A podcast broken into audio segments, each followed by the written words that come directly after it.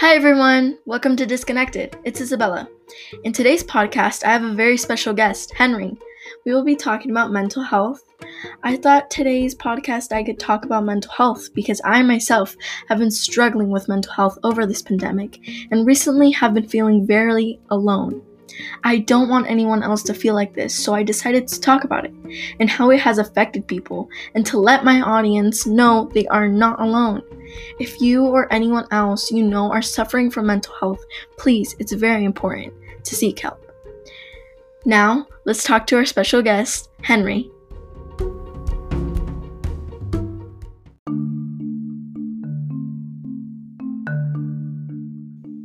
Hi, Henry. It's a pleasure to talk to you today. You too, Isabella. Okay, let's start with the questions. From your experience, what mental health issues have you seen in teens during this pandemic? I think there's a lot of varying degrees of mental health issues that teens have, but I think just like adults, all kids and teens will always go through some form of a mental challenge at some point in their lives. And with COVID, the biggest challenge has been is that they've been away from their loved ones, their friends, whether it be sports, and even their their uh, teachers and administrative staff at the schools, which are such a huge part of the development of the children.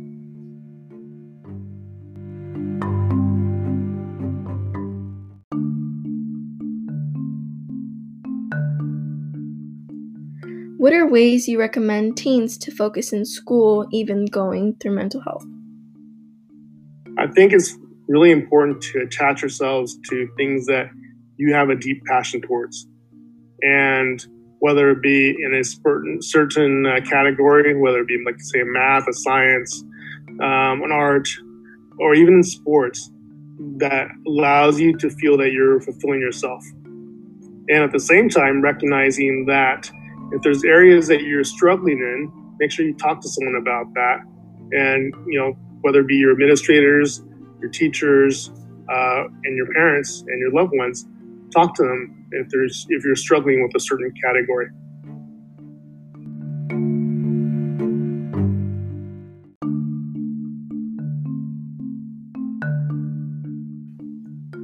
What are problems teens emotionally are going through during this pandemic? teenagers are always going to be teenagers, and it's one of the greatest times in their lives. The same time, they're experiencing physical and psychological and emotional um, growth. Thus, they need quite a bit of support. Uh, but during a pandemic like such we've just had, or we're in right now, it's a very challenging time. So it's one where they've got to be able to let their emotions out. And when you're at home on Zoom calls all day and not getting to go out to see your friends, it's challenging to uh, bottle up all those emotions inside, you know, y- yourselves and not having an outlet.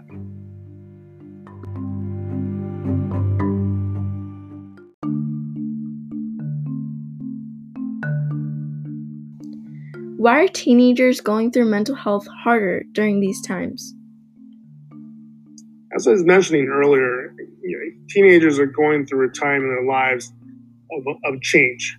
And whether you're going through a new school, new grades, new teachers, new classes, uh, new teammates, etc., there's, there's just a lot going on.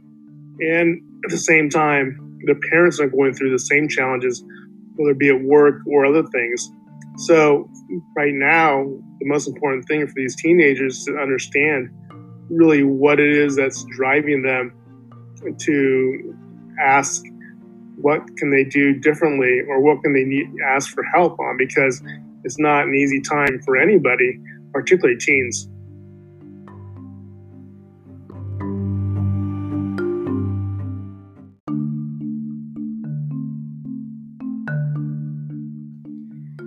Do you agree that public schools should have more resources to help with mental health? absolutely.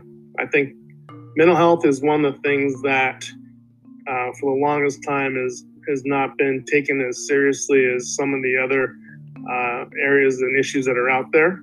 Uh, and it's no fault to anybody else. It's just more where funding uh, is existent. Uh, but in a time of COVID itself, we always said that the outcome is going to be more challenging than the disease itself. And with so many people struggling right now, both financially, uh, emotionally, spiritually, uh, they need to be able to find a way to have access to support. And the schools themselves need to be able to find the resources or be given the resources to be able to assist those uh, young kids in being able to uh, get help.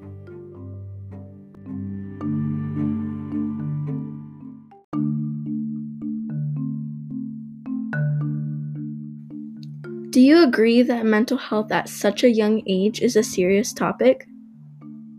Absolutely. If you think about it, this is the beginning of the rest of their lives. And as they go forward from whether it be in junior high school to high school, then you know high school to possibly college, and then a career, uh, and then you know, their own families themselves, the foundation is being set right now. And having a solid mental health um, support structure, but as well as internally, is important because that sets the stage for the future.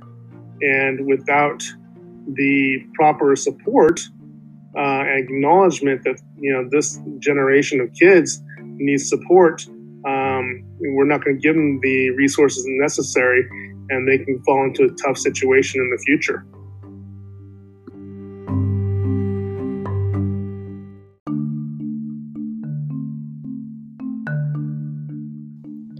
What are some resources that teens can get help from? I think the best resources for the teens is going to be their their counselors at school, uh, their parents, uh, friends and family, and even their teachers.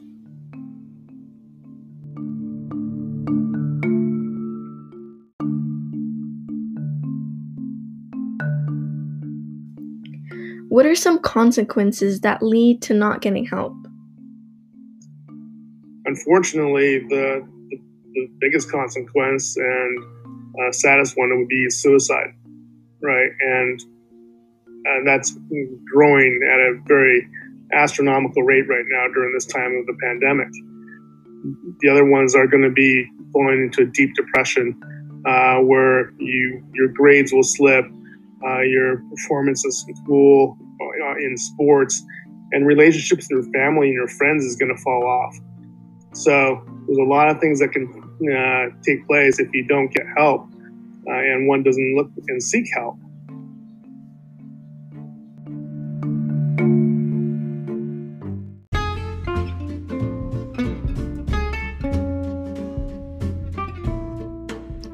Thank you so much for answering our questions today, Henry.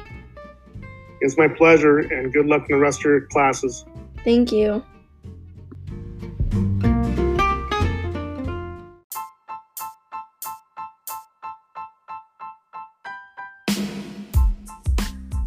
A big thank you to my audience for listening. Stay tuned for the next podcast episode.